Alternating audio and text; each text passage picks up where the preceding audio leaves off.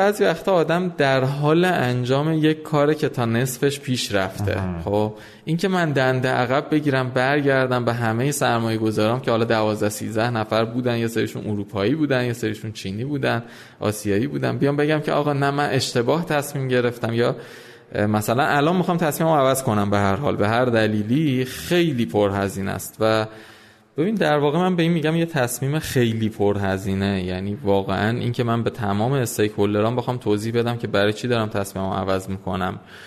یه هزینه مجددی بکنم برای اینکه یه رودمپ جدید در بیارم تیمم قانع بکنم. این آره. فوق العاده سخته. ضمن اینکه یه مانعی وجود داره. من بهش میگم صد ذهنی خودم. اینکه من خودم نمی‌تونم قبول کنم که اصلا باید الان تغییر جهت بدم یا اشتباه کردم. چون تغییر جهت دادم اون روی سکش اینه که قبلا اشتباه کردم دیگه.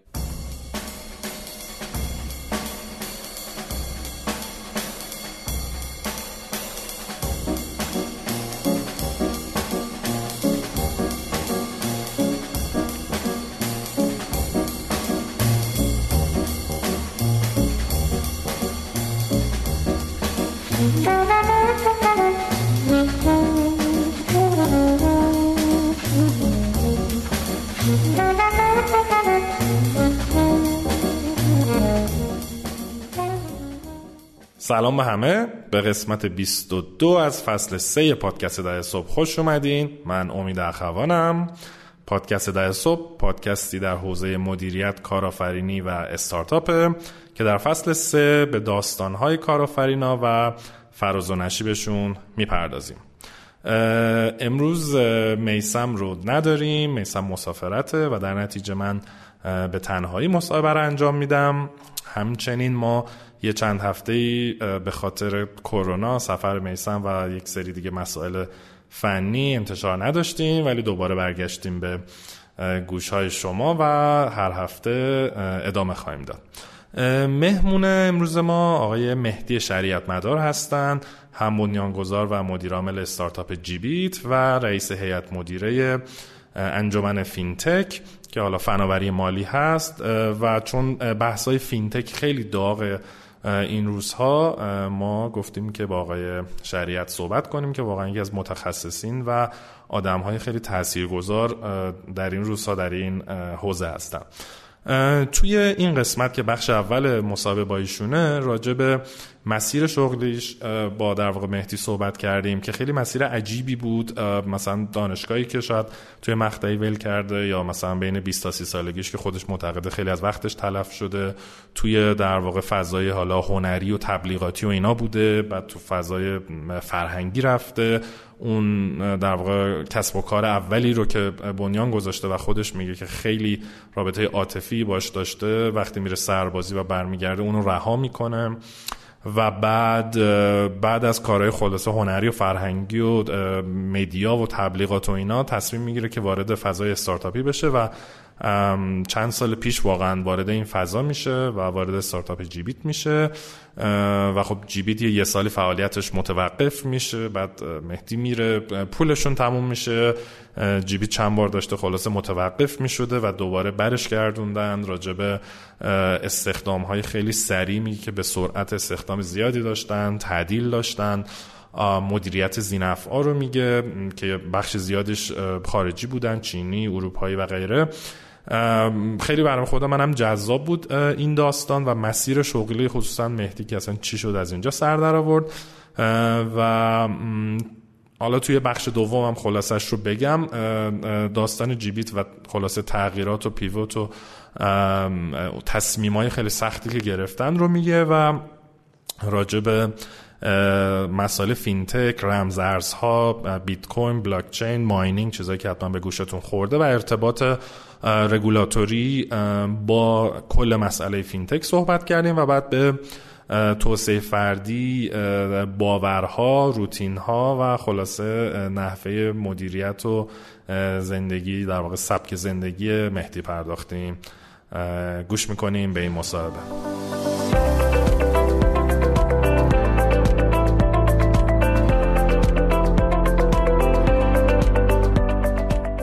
حامی این قسمت از پادکست ده صبح سپیدار سیستمه سپیدار سیستم نرم افزارهای حسابداری و بازرگانی برای شرکت های کوچیک و متوسط تولید می‌کنه و هدفش اینه که به شرکت های کوچیک و استارتاپ ها کمک کنه که رشد کنن.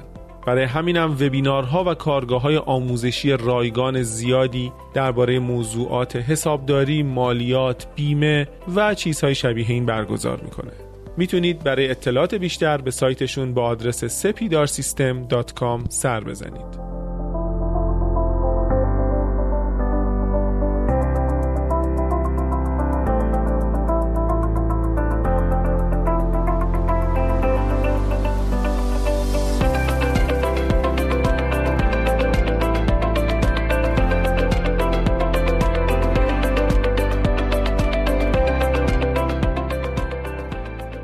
خدمت آقای مهدی شریعت مدار هستیم هم بنیانگذار و مدیرعامل استارتاپ جیبیت و همچنین رئیس هیئت مدیره انجمن فینتک. مهدی جون خوش اومدیم سلام خوشبختم در خدمتتون هستم. خب مهدی برام میگی که کجا به دنیا اومدی؟ چه سالی؟ من متولد تهرانم ولی پدر مادرم یعنی دو نسل قبلی ما متولد عراق بودم و قبل از اون البته ایرانی الاصل هستیم.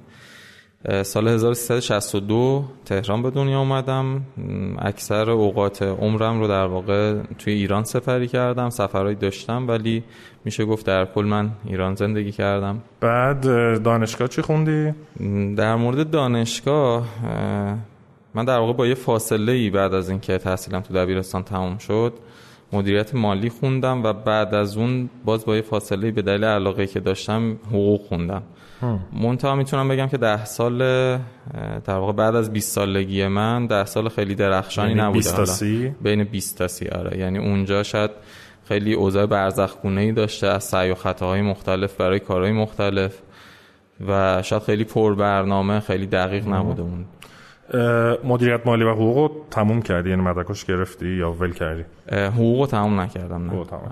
بعد چه کارهایی کلا راه انداختی؟ حالا از کارهای شاید خیلی کوچیک و دانشجویی تا بیام بزرگتراش. ببین اول دوست دارم یه مقداری راجع به اون ده سال اول در واقع ورود به کارم بگم که بعد از دبیرستان به دلیل فورسی که حالا از نظر مالی رو من بود شد دانشگاه و تصمیم گرفتم که فعلا رهاش کنم و یه مقداری کار کنم بعد رفتم دانشگاه. اون دوره‌ای که در واقع بعد از دبیرستان من وارد فضای کار شدم بیشتر این نبود که با یه ویژنی من وارد فضای کار بشم. بیشتر این بود که من یه سری مهارت دارم حالا با این مهارت ها می‌خوام پول در بیارم. یعنی من دنبال پول در آوردن بودم به صورت مستقیم. خب تو فضای مدیا اولش وارد شدم چون تو این حوزه بالاخره یه مهارت های اسکیل های اولیه‌ای داشتم. شاید یه دوره خیلی کوتاهی با یه بزرگاری به اسم آقای دکتر مصطفی گودرزی کار کردم که خیلی تو جهت دهی من موثر بود این آدم و شاید یکی از اتفاقات خوب زندگیم بود. مصطفی گودرزی یه آدمیه که دکترای تاریخ هنر و دکترای در واقع فکر می‌کنم نقاشی از دانشگاه سوربن داره. مدت زیادی مدیر مرکز مدیر یکی از مرکزهای در واقع حوزه هنری بود مرکز هنرهای تجسمی. و خیلی آدم معلمی بود. این خیلی یعنی یه تیچر بود به معنای واقعی کلمه. خیلی خب. بر من وقت میذاشت تو اون دوره که باش کار می‌کردم. من اونجا دو تا فیلم باش تدوین کردم که در واقع من تدوینگر فیلم بودم. ایشون در واقع فیلم مستند بود البته. اولین تجربیات منم بود تو این حوزه. یه کمی با فضای هنر اونجا آشنا شدم. با توجه به اینکه این آدم خودش به روانشناسی علاقه داشت تا یه حدی بازی کمی با فضای انسان ها این که اصلا چجوری میشه باشون تعامل کرد. بله. شاید مثلا هفته یه بار یه, یه ساعت وقت میذاشت با من صحبت می‌کرد. دوره خیلی دوست داشتنی بود برای من. و شاید می‌تونم بگم اولین دانشگاهی بود که من چیز یاد آره، گرفتم. واقعا چیز یاد گرفتم خب. بعد از اون خیلی سعی کردم که وارد فضای کاری تجاری بشم ولی مهارت های کافی برای این موضوع نداشتم. شاید بتونم بگم یکی از نقص های بزرگی که من تو اون دوره دوچارش بودم این بود که توی دبیرستان چیزی به اسم برنامه ریزی یا ابعاد مختلف انسان نیازهاش اصلا با این موارد من آشنا نشده بودم. و نقطه دیگه هم حالا تو با توجه به اون دوره‌ای که ما ده 60 هستیم دیگه با توجه به اون دوره‌ای که ما داشتیم شاید دسترسی همون به داده هایی هم که بتونه ما لید بکنه که به یه سمتی حرکت کنیم خیلی ضعیف بود. برای همین بعد از اون یکی دو تا کار دیگه کردم که کارهای حالا با همین سازمانی بود تو سازمانهای مختلف یه جور قراردادهای مشارکت بود و بعد فکر می‌کنم اسنا توی 22 سالگی من یه ایده بود که اونجا شکل گرفت. و یه شرکت تبلیغاتی بود. یعنی همون کاری که من به صورت شخصی داشتم انجام می‌دادم رو سعی کردم که به صورت گروهی استارتش کنم. ببین واقعا ایده اولیه این نبود که اصلا یه شرکت باشه. ما یه جمع دو سه نفره بودیم که یه پروژه بزرگتر گرفتیم به همین سادگی. مثلا تا اون روز داشتیم فیلم های مستند تدوین می‌کردیم و اینجور کارا. بعد یه پروژه گرفتیم که یه ساختمان بود و می‌خواست مثلا تریدی بشه و توی شورومی نمایش داده بشه. خب اولین بارم بود تو ایران داشت این اتفاق میافتاد. اون شاید شروع شکل گرفتن یه تیم بود که می‌خواستم با هم یه کار تجاری انجام بدم خیلی دوره دوست داشتنی بود. یعنی الان قبطه می‌خورم برمیگردم عقب می‌بینم که ما مثل یه طفلی که داره راه رفتن و یاد می‌گیره تو فضای کسب و کار داشتیم یاد می‌گرفتیم که چجوری با یه مشتری تعامل کنیم و چجوری کارش رو انجام بدیم چجوری دیده بشیم یعنی کی بهش تحویل بدیم چجوری ازش پول دریافت بودین؟ توی شروع کارمون که دو نفر بودیم یه دوستی داشتم به اسم تینا تهرانی علی رضا که الان فکر می‌کنم اصلا ایران نیست دیگه رفت هند یه مدتی اونجا تحصیل کرد بعدم رفت ترکیه. الان فکر کنم اروپا باشه.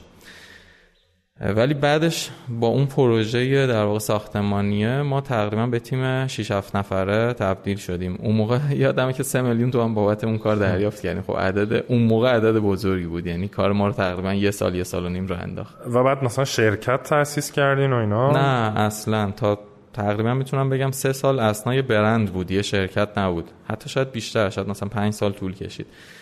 و ما تبدیل به یه برند شدیم ولی کماکان شرکت نبودیم. بعد از پنج سال تصمیم گرفتیم که ثبت شرکت کنیم. اینا حالا تو پرانتز بپرسم. خب این سوال خیلی پیش میاد. برای استارتاپ هایی که تازه شروع شدن شرکت های نوپا کسب و کارهای کوچیک اینا خیلی مثلا از من شده از میسم شده خیلی وقتا می‌پرسن که خب ما مثلا کی بریم ثبت کنیم؟ معمولا ما جواب اینه که حالا هرچی دیرتر که می‌تونی که درگیر داستانهای دیگه نشی. توصیه تو هم همینه؟ در همه حوزه ها نه. مثلا تو اگه یه استارتاپ تو حوزه مالی داشته باشی حتما باید یه مقداری زودتر ثبت شرکت انجام بدی. ببین پیشنهاد من برای رسیدن به نقطه ثبت اون جاییه که شما KPI های سال اول و دوم تو دیگه میت کردی. یعنی یا سر به سر کردی یا حداقل یه مطمئن شدی که می‌خوای ادامه بدی. اونجا خوبه برای ثبت شرکت. ولی واقعیتش اینه که دقیق ترین جواب اینه که به موضوع خیلی بستگی داره. یعنی تو تو موضوعات مالی باید زودتر ثبت کنی تو موضوعات آموزشی خیلی دیر می‌تونی ثبت کنی. یه جایی ریسک داره باید زودتر ثبت بشه. جایی که ریسک نداره من توصیه نمی‌کنم زود ثبت بشه شرکت داره. فواید اصلا ثبت شرکت الان تو وضعیت ایران چیه؟ خیلی فایده داره. ببین مهمترین مسئله اینه که شما وقتی مالیات پرداخت می‌کنی امتیاز بانکی پیدا می‌کنی. این خیلی مسئله مهمیه. یا وقتی شما حساب رسی میشی برای در واقع شخصی که می‌خواد رو شما سرمایه گذاری کنه یا با شما مشارکت کنه یا به هر ترتیب می‌خواد ریسک شما رو بسنجه این مسئله حسابرسی مسئله خیلی مهمیه. بنابراین نمی‌تونیم بگیم که مسئله مهمی نیست. حتما با بهش توجه بشه.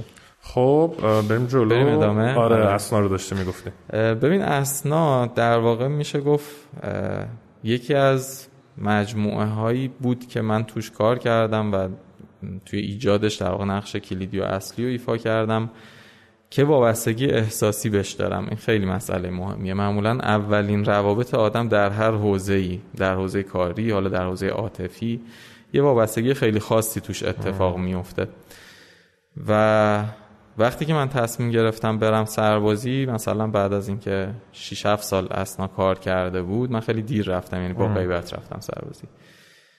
این که می‌خواستم اسنا رو به یکی از دوستام که شریک خوبم بود حالا واگذارش کنم این برنده رو و اصلا رها کنم این کار رو دو سال نباشم مثل این بود که از یکی که خیلی دوستش دارم می‌خوام جداشم. این خیلی حالت آره خیلی اتفاق ناراحت کننده بود برام. علیرغم اینکه خیلی خوشحال بودم که یه دوست خوبم داره لید می‌کنه این کار رو در عین حال خیلی دردناک بود یعنی دردآور بود برام این اتفاقه و فکر می‌کنم حالا قبل از این نقطه حتی ما تو این حوزه ها داشتیم فعالیت می‌کردیم. یعنی علاوه بر حوزه تبلیغات ما تو حوزه نرم افزار چند تا محصول داشتیم که برای اون سالا خب جذابیت یعنی نرم افزار تولید کردیم؟ آره سفارش می‌گرفتیم سافر سفارش می‌گرفتیم. مثل وبسایت همون مرکز تجسمی حوزه هنری اولین کاری که انجام دادیم این بود.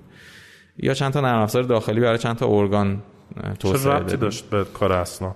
ببین یکم توسعه پیدا کرده بود اسنا. یعنی بعد از یه مدتی به خاطر اینکه اسنا در واقع یه کلاب از آدمایی بود که می‌خواستن با هم کار کنن. بنابراین هر کسی رو که به تیپ فرهنگی اسنا می‌خورد جذب می‌کرد. آره این یه اتفاق جالب بود. دلیلش این بود که ما توسعهمون خیلی فکر شده نبود. یعنی توسعه بیشتر با توسعه تیم اتفاق میافتاد نه با فکر بیزینسی. یعنی یکی می‌دیدین بهتون می‌خورد آره میومدین تو چیکار بلدی؟ حالا مثلا جذب می‌شد تو تیم. یا بعضی وقتا توی پروژه یه نیاز کوچیک داشتیم. یه نفر به تیم نزدیک می‌شد. بعد از این مدتی میمون تو تیم ما. بنابراین زمانی که من داشتم از اسنا جدا می شدم ما تو این حوزه ها فعال بودیم. دکوراسیون داخلی و بحث نمایشگاه. توی بحث تبلیغات فعال بودیم و نرم افزار. خب خدمات اسنا رو گفتید. مثلا چند نفر شدین تا قبل سربازی تو؟ بزرگترین حالتی که ما داشتیم دوازده یا سیزده نفر بود. خیلی بزرگ نشدیم. خدمات گسترده بود. این اصلا خودش یه نقص بود. اینکه ما با تعداد کمی خدمات مثلا گسترده می‌دادیم. عملا ما خیلی عمیق نبودیم. ولی به این دلیل که اون موقع خیلی رقابت شدیدی هم وجود نداشت به هر حال بازار خودمون رو پیدا می‌کردیم. ببین این مثال که میگم مثلا طفلی که داره راه رفتن یاد می‌گیره این یه مثال واقعیه. یعنی در واقع می‌تونم بگم که ما خیلی پرهزینه و در زمان زیادی داشتیم اون دانشی که نیاز داشتیم و خورد خورد جمع می‌کردیم. یا شاید خیلی وقتا جمع نمی‌کردیم داشتیم زندگی می‌کردیم. نمی‌تونم بگم این کار اشکال داره ولی نمی‌تونم بگم کار درستیه. یعنی اگر بخوام یه توصیه داشته باشم به بچههایی که حالا تو همین بازه سنی می‌خوان یه فعالیت اقتصادی رو تجربه کنن حتی با این هدف که بخوان یاد بگیرن. به نظر من اصلا نباید به این صورت وقتشون رو تلف کنن. یعنی باید حتما با تارگت های مشخصی تو بازه های زمانی مشخصی یه مهارت رو بیاموزن یا یه تجربه رو کسب کنن و بعد پاشون رو بذارن رو پله بعدی. این نباید خیلی کشدار بشه این مسئله. و توصیت اینه که یعنی مثلا با یک بیزنس مدل مشخصی بگن آقا ما دقیقا تو این حوزه خیلی منسجم می‌خوایم بریم جلو یا نه اون تنوعه به نظرت هنوزم جواب میده؟ خیلی سوال سختیه. الان میگم چرا؟ چون اون تنوع توی دوره دوم زندگی من برام فوق العاده کارآمد بود و اصلا اون باعث شده بعد که سربازی؟ آره بعد سربازی بعد از 32 سال بعد از 30 سالگی در واقع. خب. این تنوع یه مقداری باعث میشه که من تو کار فعلی موفق باشم. بنابراین نمی‌تونم بگم اون خوب نبوده اصلا. ولی می‌تونم بگم high cost بوده. یعنی می‌تونسته تو زمان کمتری آره ایجاد بشه. خب بعد تو سربازی رفتی بعدش چی شد؟ اصلا دیگه اومدی بیرون کلا؟ یعنی دیگه برنگشتی؟ چرا؟ یه دوره دیگه هم برگشتم اصلا بعد سربازی در واقع برگشتن من به اصلا اینجوری بود که به عنوان یه player برگشتم توش. یعنی دیگه من founder نبودم. اونقدر من اونجا کارمند بودم حقوق می‌گرفتم مثل بقیه. خب به خاطر اینکه حالا مؤسس بودم و حق رأی داشتم تا یه حدی. ولی به هر حال تغییرات خیلی زیادی کرده بود. من با فاصله یه مقداری برگشتم تو اسنا دوباره. چون یه بازه زمانی کوتاهی مشهد زندگی کردم مثلا حدود یک سال. بنابراین بعد از اون اتفاق وقتی من برگشتم تغییرات خیلی زیادی اتفاق افتاد. اصلا تبدیل به یه شرکت شده بود. بزرگتر بود سه field مشخص داشت و اون field نرم افزار کامل حذف شده بود. تو field ساختمانی نمایشگاهی و تبلیغات داشت فعالیت می‌کرد. تقریبا می‌تونم بگم یه دوره یک تا دو ساله هم من مدیر اجرایی بودم اونجا. بچه شو؟ ببین ما به هر حال من و حسام دوستای خیلی قدیمی هستیم ولی ذهن من خیلی business ی شده بود. نمی‌دونم چرا. یعنی حداقل این برام فوق العاده مهم بود که توی بازه های زمانی مشخصی پاسخهای business ی خیلی شفافی از کاری که دارم انجام میدم بگیرم. حسام اونجایی که در واقع تو رفتی سربازی سپردی به حسام حسینی. سید حسام حسینی یزدی که اونم از مؤسسین اسنا هست و مدیر عاملشه در واقع اونرشیپ شرکت الان با حسام هست. خب. و می‌تونم بگم که نقطه دوره بلوغ شرکت با حسام سپری شده. این نکته مهمیه. یعنی حسام شرکت رو تبدیل به شرکت بالغ کرد که یه جاهای دیگه سی نفر چل نفر تیم داشت. شاید نمایشگاه اینوتکس خب شاید همه بشناسن. نمایشگاه نوآوری بله. ایران رو سه سال حسام برگزار کرد. پروژه ساختمانی خیلی بزرگی داشتیم و پروژه تبلیغاتی خوبی داشتیم. می‌تونم بگم تو دوره حسام اسنا اومد توی مثلا 7 تا شرکت تبلیغاتی شناخته شده ایران نسبتا. نمی‌تونم بگم تو دو ستای اول ولی توی 7 تا اومد.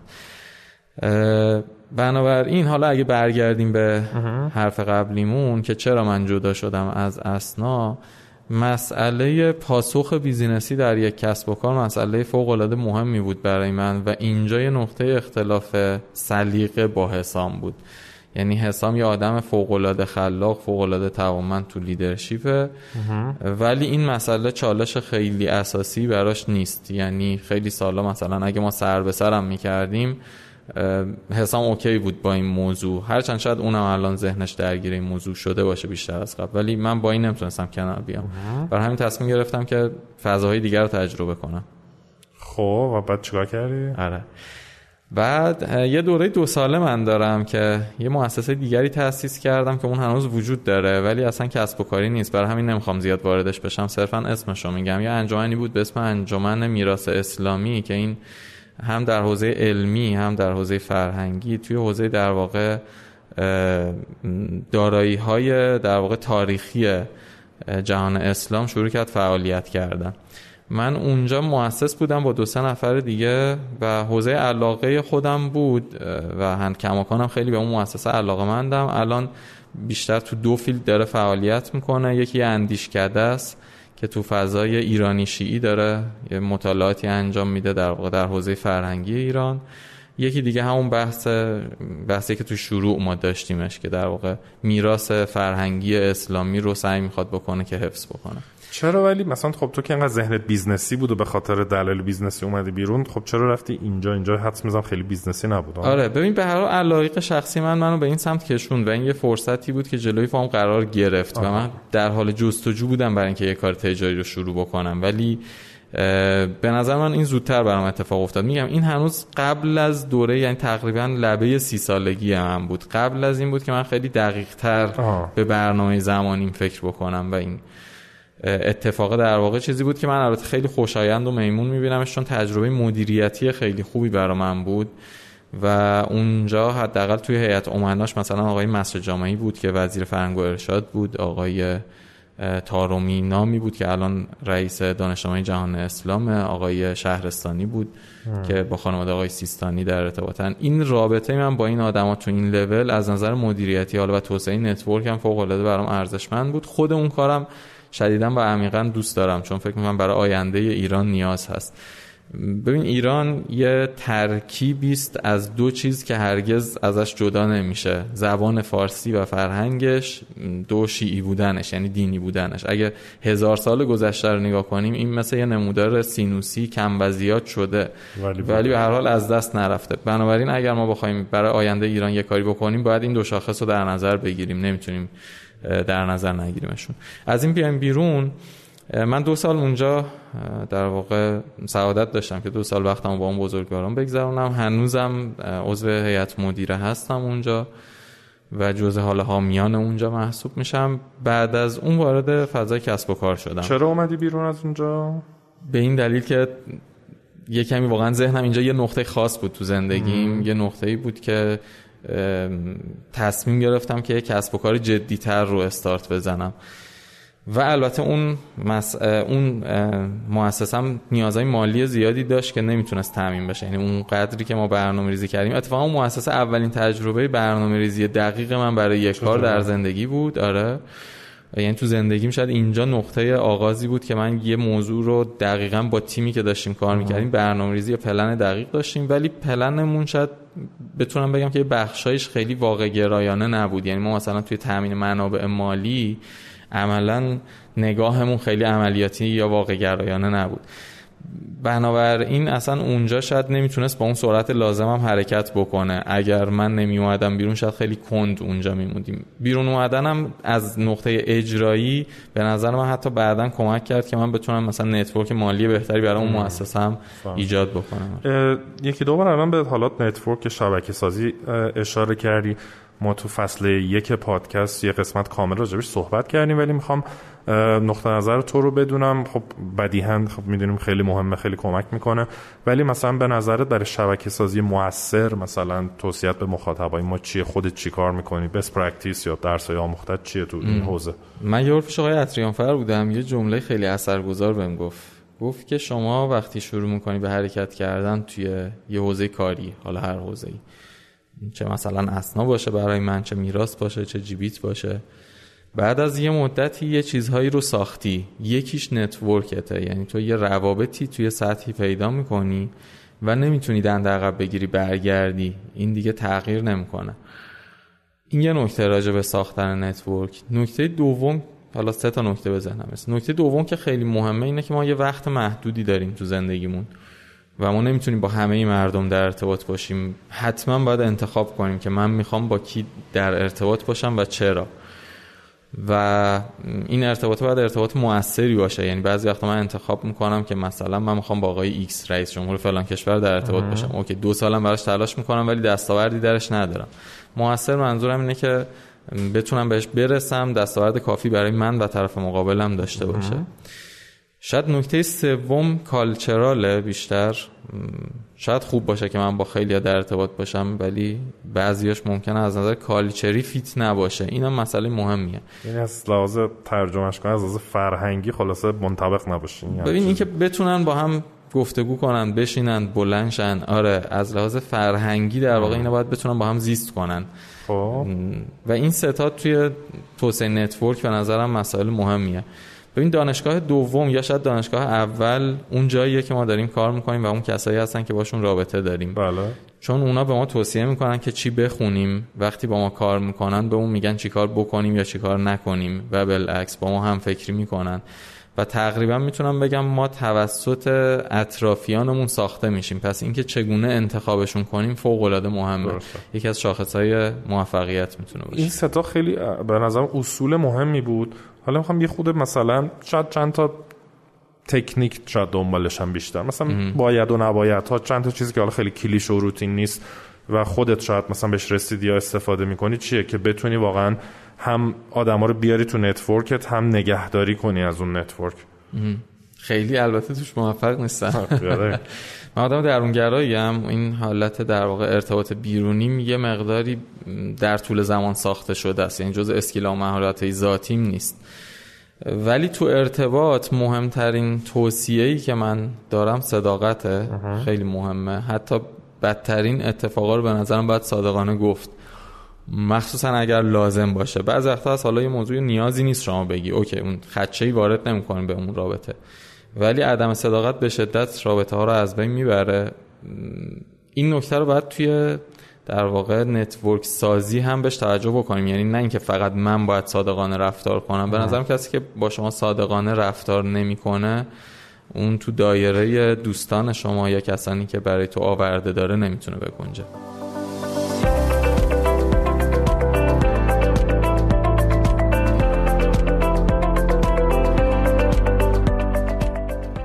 حامی این قسمت از پادکست ده صبح سبا ویژنه سبا ویژن به عنوان بزرگترین آژانس تبلیغات آنلاین ایران مالک رسانه های برجسته مثل آپارات و فیلیموه شما در سبا ویژن این امکان رو دارید تا تبلیغات ویدیویی، کلیکی و شبکه های اجتماعی خودتون رو به صورت هدفمند و کاربردی اجرا کنید و یا از خدمات طراحی کمپین 360 درجه تیم خلاق سبا ویژن استفاده کنید.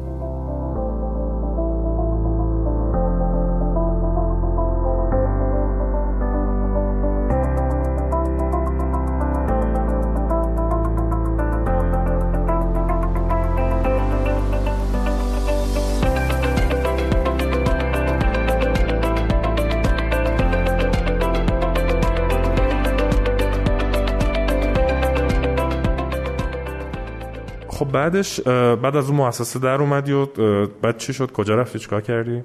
تقریبا سه چهار ماه من داشتم فکر می‌کردم که کجا برم یا چیکار کنم. به حالا مجموعه های مختلفی فکر کردم به صبا ایده فکر کردم حالا به خاطر رابطه ای که با بچه های اونجا داشتم. به اینکه کسب و کار حالا در حوزه ساختمان راه اندازی کنم فکر کردم یه بررسی هم کردم. گزینه possible ی هم بود برام. ولی کلا فضای استارتاپی رو فضای active تری می‌دیدم. از نظر business ی یه کمی در واقع آینده بهتری می‌تونستم براش تصور کنم. چه سالیه حدودی؟ سال 97 انتهای 96 تقریبا ابتدای 97 خب نزدیک آره. خب. و اینجا می‌تونم بگم هم تجربه میراث هم تجربه اسنا هم در واقع مطالعاتی که در زمینی مدیریت یه مقداری داشتم و حالا سعی کردم دانشمو تو این حوزه یه کمی توسعه بدم خیلی بهم کمک کرد. شاید گفتن حالا این تجربیات خالی از لطف نباشه. اینکه من چجوری گام بعدیم رو انتخاب کردم چجوری براش در واقع وقت سپری کردم به کجا رسیدم چه چالش هایی داشتم اینا شاید بتونه قابل استفاده باشه. ببین توی نقطه خیلی خاص و سختی من قرار داشتم. شاید مثلا اون موقع 5 میلیون 60 میلیون بدهکار بودم و حقوق اصلا به خاطر همین بل کردم. داشتم درس میخوندم اون موقع. بعد بچه داشتم در واقع با خانواده داشتم زندگی می‌کردم خرج خانواده همون باید می‌دادم. مادرم خب تنها بود پدرم به رحمت خدا رفته بود.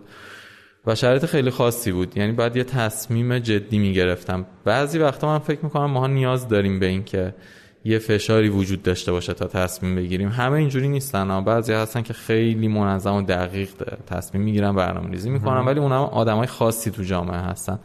خیلی وقتا یه تصمیم برای یک تغییر اساسی توی فشار خیلی سخت به وجود میاد. و حتی جامعه ها اینجوری هن. اگه نگاه کنیم می‌بینیم که اون جایی که یه تحول اساسی اتفاق میفته توی جامعه یه جایی که سختی فوق العاده زیادی وجود داشته. قبل از اینکه ادامه بدید چی شد تو این چالهه و این سختی افتادی؟ یعنی از چیز اومدی بیرون چون کار نمی‌کردی و دنبال چیز بودی مثلا انقدر بده آره من همزمان هم تو میراث بودم که اونجا خب یه نقطه اقتصادی نبود قطعا و داشتم تحصیلم می‌کردم. شاید ببین پلن نکردن دقیق بررسی نکردن وضعیت زندگی اینا خیلی مسائل مهمی بود. حالا من مفصل راجع به برنامه شخصی حرف دارم آره که اصلا آره. قسمت بعد کامل می‌خوام صحبت آره. بکنیم راجع چون من دو تیکه زندگی دارم که یه تیکهش خیلی ناموفق بوده از نظر خودم. هرچند دستاوردهای بدی توش نداشتم. یه تیکه داشتم که حداقل با معنای عمومی کلمه موفق می‌تونیم بگیم. منطقه موفقی بوده. میشه ازش استفاده کرد. یعنی هر دو تجربه رو داشتم. اما اگر بخوام بگم که چجوری جیبیت انتخاب شد یه سری شاخصات تو جیبیت بود. اولا خب یه اتفاق بود یعنی همینجوری که من داشتم بررسی می‌کردم حسین نووی که بنیانگذار جیبیت بود که ما با هم نسبت فامیلی هم داریم حسین پسرخاله منه. البته ما اینقدر پسرخاله داریم فکر کنم 70 خورده پسرخاله داریم که خیلی نسبت فامیلی دیگه محسوب نمیشه. کل خانواده ما از مادر بزرگ مادری من تقریبا بالای 80 نفر 90 نفر هستن. آره خیلی خانواده بزرگی از اون سمت. لذا درست ما فامیلی ولی خیلی فامیل محسوب نمیشیم چون من توی پرانتز بگم ما با آقای نبوی فکر می‌کنم توی بهمن یا اسفند 98 مصاحبه کردیم. توی فصل دو قسمت های 64 و 65 رو می‌تونید گوش بدید که ایشون راجع به شکلگیری جیبیت صحبت کردن. حالا تا اون موقع و حالا راجع به شرکت ایلیا و توسعه فردی و خیلی چیزهای دیگه.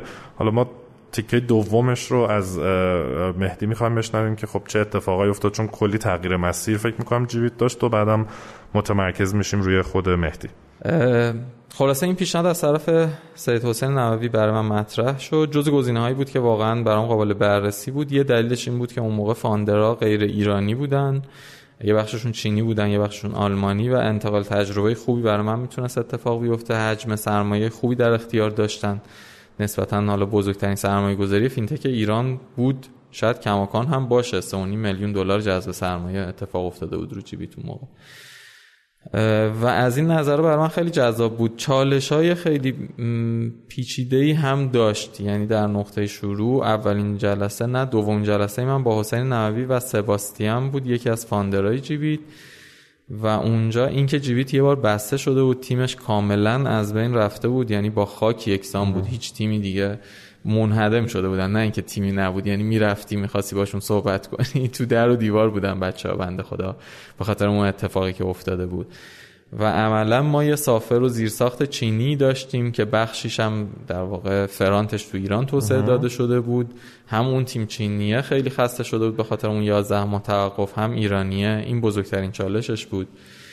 و نکته بعدی این که طی بررسی های اولیه من از نظر business ی خیلی در واقع زمان بر بود که ما به نقطه سر به سر بخوایم برسیم و رقبای خیلی جدی تو بازار تو اون محصول داشتیم. ضمن که من اصلا حس می‌کردم که این محصول تو بازار ایران نیاز نیست. چی بود اون موقع اون محصول؟ یه کیف پول الکترونیک. اولین کیف پول الکترونیک با امکان پرداخت با QR داخل ایران بود که می‌تونست هم توی مغازه یعنی فضای فیزیکی هم تو فضای آنلاین payment داشته باشه. و, و این تیکه قبل اون 11 ماه تعطیلش بود یا بعدش؟ این وجود داشت. این وجود داشت. اون زمانی که من رسیدم به بچه ها این وجود داشت. اینم ببخشید من یه لحظه قطع می‌کنم می‌خوام یادم نره. چرا فکر می‌کردی که در واقع این اصلا تو ایران به درد نمی‌خوره؟ مثلا اون سیستم QR code ی که خب تو چین به شدت روی Alipay و WeChat و اینا هست اینجا به نظرت چرا کار نکرد؟ ببین در لحظه اول من همچین فکری نکردم. یعنی خیلی trust خوبی به founder ا داشتم چون تجربیات مناسبی داشتن در این حوزه استارتاپ های موفقی تو چین داشتن. منتها بعد از بررسی عمیقتر به این نتیجه رسیدم که تفاوت های زیادی بین ایران و چین هست. مثلا توی چین فراگیری پست 30 درصد بود توی فروشگاه ها شاپرکی وجود نداشت. یعنی سیستم پرداخت متمرکز زمانی که Alipay شروع کرده بود وجود نداشت. نکته بعد اینکه مدل درآمدی خیلی متفاوت بود. اینجا شبکه بانکی داشت هزینه کارمزد رو پرداخت می‌کرد و اصلا برای چینی ها عجیب بود. همچین چیزی باور نمی‌کردم می‌گفتن خب استفاده کننده کسی که مرچنت یا در فروشگاه یا پرداخت کننده. آره پیر باید درصد رو بده. برای چی اینجا شبکه بانکی داره میده؟ که البته دلیلایی داشته تو ایران اولین بار که این تصمیم گرفته شده. ولی به هر حال قابل رقابت نبود. یعنی شما با یه کسی داشتی رقابت می‌کردی که کارمزدش صفر بود خدماتش خیلی خیلی گسترده بود. یعنی ما تعداد پوزی که تو ایران داریم پوششش تو فروشگاه فکر کنم بالای 70 80 درصد بود همون موقع. حتی تو بعضی از فروشگاه چند تا پوز داشتیم. این شاخص ها باعث می شد که ببین no market need بود. اینجوری بگم. کیف پول الکترونیک تو ایران no market need بود. یعنی هیچ کسی بهش نیاز نداشت. یعنی واقعا مشکلی رو خاصی از مردم حل نمی‌کرد حل نکته بعدی اینه که وجود داشت. یعنی ما اپلیکیشن های پرداختی داشتیم مثل آپ مثل تاپ همراهکار. که اینا قدرت هیولا رو داشتن و داشتن تو مارکت همدیگر می‌زدن. ما خواستیم لابلای اونا بگیم سلام من اومدم. چقدر جالب. اینو تو مثلا بحثای مدل کسب و کار ما تو فصل یک هم خیلی حرف زدیم. دقیقا داستان همینه دیگه. خیلی هم میگن اینکه شما یه راه حلی یه محصولی یه ایده خوبی داری لزوما کار نمی‌کنه مگر اینکه واقعا یک مشکل و دغدغه خیلی جدی یا یک رنجی رو از خاص مردم دوا بکنه. و این فکر کنم دقیقا همین case بود آره دقیقا. و ولی چرا پذیرفتم؟ خب این سوال خیلی مهمیه. ببین نقطه ورود من به اونجا در واقع من اینجوری تصمیم گرفتم. گفتم OK اگه یه حقوق خیلی خوب بهم بدین میام. ولی شفاف سباستیان و حسینم گفتم که این fail میشه. روز اول ایده من گفتم این fail میشه. مگه اینکه شما 5 میلیون دلار پول داشته باشید. واقعا حساب کتابم اینجوری بود.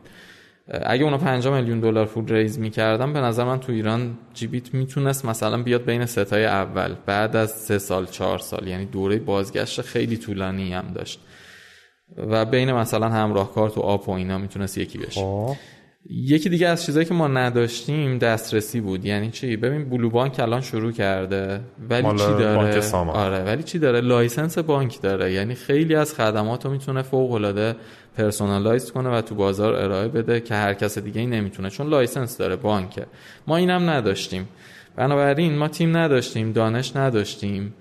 بعد no market need بود محصولمون. یعنی کسی بهش نیاز خاصی نداشت. رقبای خیلی سختی داشتیم. زمان بازگشت سرمایه خیلی طولانی بود و حجم زیادی سرمایه می‌خواست. پس به نظر من fail بود. ولی بقیه قبول نکردن حرفتو نه اینکه قبول نکردن. ببین بعضی وقتا آدم در حال انجام یک کاره که تا نصفش پیش رفته. خب اینکه من دنده عقب بگیرم برگردم به همه سرمایه گذارم که حالا 12 13 نفر بودن یه سریشون اروپایی بودن یه سریشون چینی بودن آسیایی بودن. بیام بگم که آقا نه من اشتباه تصمیم گرفتم یا مثلا الان می‌خوام تصمیمم عوض کنم به هر حال. به هر دلیلی خیلی پرهزینه است و ببین در واقع من به این میگم یه تصمیم خیلی پرهزینه یعنی واقعا اینکه من به تمام استیک بخوام توضیح بدم که برای چی دارم تصمیمم عوض می‌کنم. یه هزینه مجددی بکنم برای اینکه یه رودمپ جدید در بیارم تیمم قانع بکنم. این آره. فوق العاده سخته. ضمن اینکه یه مانعی وجود داره من بهش میگم صد ذهنی خودم. اینکه من خودم نمی‌تونم قبول کنم که اصلا باید الان تغییر جهت بدم یا اشتباه کردم. چون تغییر جهت دادم اون روی سکش اینه که قبلا اشتباه کردم دیگه. درست مخصوصا تو اون اسکیل وقتی داری کار می‌کنی صد هزار تا نصب داری با سرعت خوبی داری پیش میری. این امیده همیشه هست که این اتفاق بیفته و من بتونم موفق بشم. و این امیده خیلی خطرناکه خیلی. یعنی اینکه من به خاطر یه سری KPI ها که کفایت نمی‌کنه کافی نیست برای موفقیت business ی با توجه به اونا اینکه وزنشون رو بیشتر کنم و وزن یه سری از KPI دیگر رو کمتر کنم بعد بگم که آره من ممکن موفق باشم فوق العاده سمیه اصلا. یعنی آدم خودشو گول می‌زنه آره یه تصمیم فوق العاده سمیه. یه تله‌س که خیلی توش میافتن یعنی failure به شدت تو این حوزه داریم. حالا اگر اون همه سرمایه گذار و زینف و فلان نبود و خیلی مثلا شاید یه جای جمع و جوری بودین دو تا فاندر بودین و مثلا حالا با یه تیم کوچیک اونجا احتمالش زیاد بودین تغییر رو بدین یا بازم فکر می‌کنم یه جایی ما این تغییر رو دادیم دیگه جلوتر. خب. حالا می‌رسیم. بهش. یعنی ما یه جا تصمیم گرفتیم پیوت کنیم. می‌دونم من خب اون فشار اون همه آدم بود که میگی انقدر سخت نه به نظر من فاندرها همچین تصمیمی نداشتن. یعنی فکر می‌کردن که 5 میلیون دلار می‌تونن جذب کنن و اینم بگم اون روی سکه اینه که اونا اگه 5 میلیون دلار جذب می‌کردن و سانکشن دوم اتفاق نمیافتاد ممکن بود موفق بشیم. یعنی اینم یه نکته دیگه است. یعنی نمیشه اینجوری راحت تصمیم گرفت یا قضاوت کرد. من قضاوتی در موردش ندارم. حداقل شاخصایی که من برای موفقیت اون موقع می‌تونستم احسا کنم شاخصای سنگین و پیچیده ای بود. بنابراین من اینجوری تصمیم گرفتم. گفتم اوکی اگه به من خیلی خوب حقوق بدین من میام. یعنی در پول و یادگیری این دوتا آره این دوتا شاخصی بود که باعث شد من وارد بشم. آره. خب بعد شو و حالا اینجا خاطرات جالبی داریم. حسین و سباستیان به من می‌گفتن که تو بیا اینجا سی تی او شو. هرچی من می‌گفتم آقا من به خدا به پیر به پیغمبر من سی تی او نیستم. من می‌تونم اینجا براتون تیم جمع کنم یا مدیر اجرایی باشم. و بعد از یه چالش و کش و قوس خیلی زیاد بالاخره اونا پذیرفتن که من مدیر فنی نباشم و یه مدیر فنی بتونیم استخدام کنیم جذب کنیم و در واقع کارو شروع کنیم. اصلا مهارت های فنی در اون لول به عنوان مدیر ارشد فناوری دورا دور من می‌تونستم مدیر محصول باشم ولی نه نمی‌تونستم مدیر فنی باشم. مدیر فنی به نظر من باید تا حدی هندز آن باشه خیلی مهمه. این دیگه. نقطه شروع در واقع تغییر اساسی حالا زندگی من بود و وارد شدن مجددا به فضای کسب و کار بود. و بعدش در واقع مدیر ارشد اجرایی بگیم دیگه سی او بودی؟ نه حتی از اول اینم نبودم. من در واقع ببین تو این نقطه بودیم ما. بچه ها ملک جردن و دفتر, دفتر جردن رو گرفته بودن. به عنوان جایی که می‌خوان فعالیت رو دوباره توش استارت کنن. البته اینم بگم از سماجتشون من خیلی خوشم اومد. که بعد از 11 ماه توقف دوباره می‌خواستن شروع کنن انگیزه خوبی هم به من داد اون تیم دوباره یعنی در فعالشون که اون تیم وجود داشت نداشت نه هیچ تیمی نه هیچ تیمی در کار نبود. خیلی جسته گریخته و پراکنده یه آدمایی هنوز باقی بودن. اولین کاری که ما اونجا کردیم یه review مجدد business ی کردم من که ببینم مثلا موضوع در چه وضعیتی هست. اون کاری که من باید انجام بدم چیه؟ اینجوری بگم من تو نقطه شروع هم اصلا تصمیم گیرنده نبودم. حتی در تصمیم سازی هم نقش زیادی ایفا نمی کردم من کسی بودم که قرار بود اونجا تیم جمع کنه. همین. اجرا آره صرفا. والسلام. خب. و اصلا شفافشون گفتم که یعنی بعد از یکی دو سه تا جلسه فهمیدم که اونجا تصمیم گیرای خاص خودشو داره. و همون founder ا بودن که hands-on م بودن بعضیاشون. اونجا من بهشون گفتم که آقا من یه چاقو تیزم که میبره و هر کاری که شما بخواید می‌تونه اجرا کنه. ولی راستش بخوای از اولش هم دید نداشتم که من ممکنه تو همین business یه روزی سهامدار یا در واقع تصمیم گیرنده باشم. بیشتر فکر می‌کردم که من اینجا دو سال فعالیت می‌کنم دستاوردهای زیادی از نظر در واقع دانشی برام داره و تجربه و مالی و بعدش هم مثلا می‌تونم برم یک کسب و کار دیگه رو شروع کنم. این دید اولیه من بود. خب بعد این مدیر اجرایی رو رفتی جلو بعد چی شد؟ و اون چرخشه یا تغییر مسیر تشکیل تیم بزرگترین چالش ما بود در اون سالهایی که من فعالیت کردم. به خاطر اینکه اونا توی بازه زمانی خیلی کوتاهی توقع داشتن که ما به یه تیم مثلا 60 نفره خوب برسیم. و همزمان تو اون دوره من رو رودمپ چون تسلط زیادی نداشتم باید تیمی رو برای رودمپی که کم کم داشتم میفهمیدمش تشکیل می‌دادم. نقش راه. آره. تصمیمی که من برای تشکیل تیم گرفتم تصمیمیه که الان اگه بگم خب شاید خیلی از منابع انسانی که تو ایران هستن بگن خب تو بزرگترین اشتباه ممکنه کردی و این کار جنایت در حق بشریت و من تصمیم گرفتم که ما 100 نفر استخدام کنیم تا 50 نفر از توش در بیاد. این 100 تا استخدام کنیم 50 تا تعدیل کنیم. 50 تا تعدیل کنیم آره. چون که در واقع ببین هر چقدر آها دو تا در واقع دلیل داشت که ما این تصمیم گرفتیم. من آدمایی نداشتم که با کیفیت خوبی بتونن آدمای تخصصی حوزه خودشون رو انتخاب کنن. من یه نفر بودم اون موقع. و روی تیمای قبلی هم زیاد نمی‌شد حساب کرد که بیان بر ما این کار بکنم مثلا تیم فنی قبلیمون که اتفاقا تیم خیلی خوبی هم بود یه شرکتی بودن به اسم نیلین که این هاست واسه جیبیت کار کردن یه دوره ای رو. اونا هم به شدت خسته بودن و امیدی دیگه به این کسب و کار نداشتن. لذا نمی‌شد روشون حساب کرد. کلی کار کرده بودن بعد 11 ماه متوقف بودن. اصلا دیگه جونی نداشتن که بیان حال بخوان تو استخدام کمک کنن. و به نظر من استخدامایی که داشت اتفاق میافتاد قبل از من دو سه نفر جذب تیم شده بودن کیفیت لازم و نداشت. بنابراین تصمیم رو شیر کردم و حالا حداقل فاندران با یه اغمازی باش موافقت کردن. شاید اونا دیدشون این بود که شاید یه سی تی او های لول خوب بیاریم که اون خوب بتونه استخدام کنه بهتره.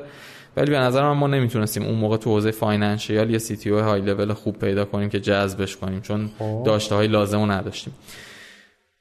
ما توی دوره زمانی کوتاهی 100 نفر استخدام کردیم. خب. خیلی اتفاق خاصی بود و ناراحت کننده و دردآور بود تعدیلای بعدش. شاید دید من این نبود که حتما باید تعدیلم بکنیم. منتها می‌دونستم که استخدام سری اول اون با کیفیت بالایی نخواهد بود. امید داشتم به اینکه بتونیم حجم خوبیشون رو نگه داریم. منتها این اتفاق نیفتاد. تقریبا می‌تونم بگم ما تا 80 خورده این نفر رفتیم بعد یه سری تعدیل داشتیم. تعدیل های دوره اولمون در واقع که صرفا به خاطر کیفیت بود تعدیل های دوره اولمون برای اینکه بتونیم تیم با کیفیت تر بکنیم. یه دوره دوم استخدام ما داشتیم که تو اون دوره دوم می‌تونم بگم تیم با کیفیتی نسبتا تشکیل شد و کش و قوسای خیلی زیادی هم داشت. مثلا ما از شاتل استخدام کردیم 7 نفر از شاتل استخدام کردیم. شاید مثلا اتفاق خوبی هم برای نماوا و شاتل نبود. یعنی به هر حال مثلا همین اتفاقایی که بین بقیه شرکت با ما میفته. مثلا اسنپ هم از ما خیلی استخدام کرده. از دو تا شرکت بزرگ ما تقریبا استخدام زیاد داشتیم. دوره دوم که تیم بزرگ شد و کوچیک شد یه دلیل البته دوره دوم مثلا تا یه حدی مسئله سنگشن بود چون حس کردیم که نمی‌تونیم دیگه جذب سرمایه داشته باشیم از خارج. به یه تیم نسبتا خوب رسیدیم و اونجا من مدیر اجرایی شدم توی دوره دوم آفیشالی در واقع. اسمم شد سی او آره. می‌تونم بگم کماکان تو رودمپ من نقشی نداشتم. صرفا رودمپ و سباستیان مارلون که این دوتا آلمانی بودن. و یه نفر چینی که حالا جکی بود اسمش. و فوق العاده اینا تیم سالم و خوبی بودن و از داشته ها و دانششون من خیلی استفاده کردم. رودمپ اونا تنظیم می‌کردن و ما بر اساس رودمپ اونا پیش می‌رفتیم. اجرا می‌کرد آره. بعد حالا داریم نزدیک میشیم به آخر این قسمت. اون تغییره یا پیوته چی بود توی جیبیت؟ اگه طولانیه بذاریمش برای در واقع قسمت بخش دوم اگر نه خلاصه بگو می‌تونم مقدمش رو اینجا بگم. ببین پیوته جایی بود که یه جمله من همیشه می‌گفتم بچه ها ناراحت می‌شدن. تو جلسه می‌گفتم ما وقتی تغییر می‌کنیم و خوب میشیم که دیگه پول نداشته باشیم. چون نمی‌تونستیم تصمیم بگیریم که تغییر کنیم. pivot ه جایی بود که پولمون داشت تموم شد و خیلی نقطه خوبی بود. یعنی من منتظر بودم که به این نقطه برسیم. و اونجا همه نگران بودن. یعنی می‌گفتن که خب okay مثلا سه ماه دیگه ما دیگه حقوق نداریم بدیم. الان چی میشه؟ چیکار باید بکنیم؟ بعد اصلا این سوال به وجود اومد که آقا این business جواب میده یا نه؟ این سوال خیلی مهمی بود. بالاخره. و کسی که این سوال خوب روش کار کرد سعید باباخانی بود. یکی از بچه های تیم که قبلا از ایلیا اومده بود به تیم اضافه شده بود. و خیلی خوب اینو پروبال داد. یعنی اینو document ش کرد. قشنگ نوشت که چرا جواب نمیده. و مثلا ما رفتیم یه بار این top 10 در واقع دلایلی که باعث میشه استارتاپ ها fail بشن و دقیق بررسی کردیم و دیدیم اوف مثلا ما پنج تای اولش رو حتما داریم. بله. اوضاع خیلی خراب بود. و اونجا تصمیم گرفتیم که یا تعطیل کنیم یا pivot کنیم. این جزء سخت ترین تصمیمایی بود که تو جیبیت باید گرفته می‌شد.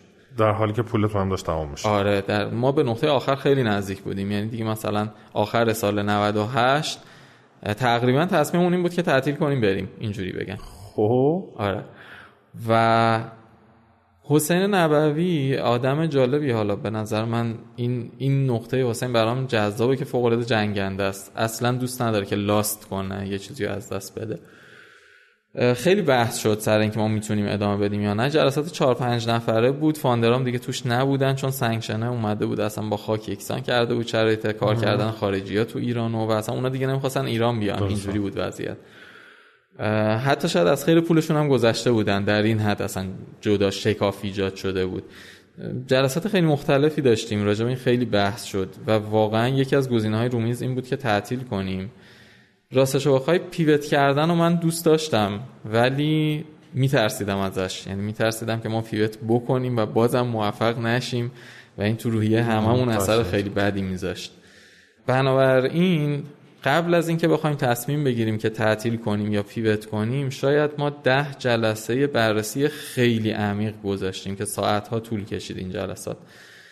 و خود من بارها مثلا صبح می اومدم اینجا سه چهار ساعت تنهایی هم مطالعه می‌کردم هم فکر می‌کردم هم با آدمی مختلف مشورت می‌کردم.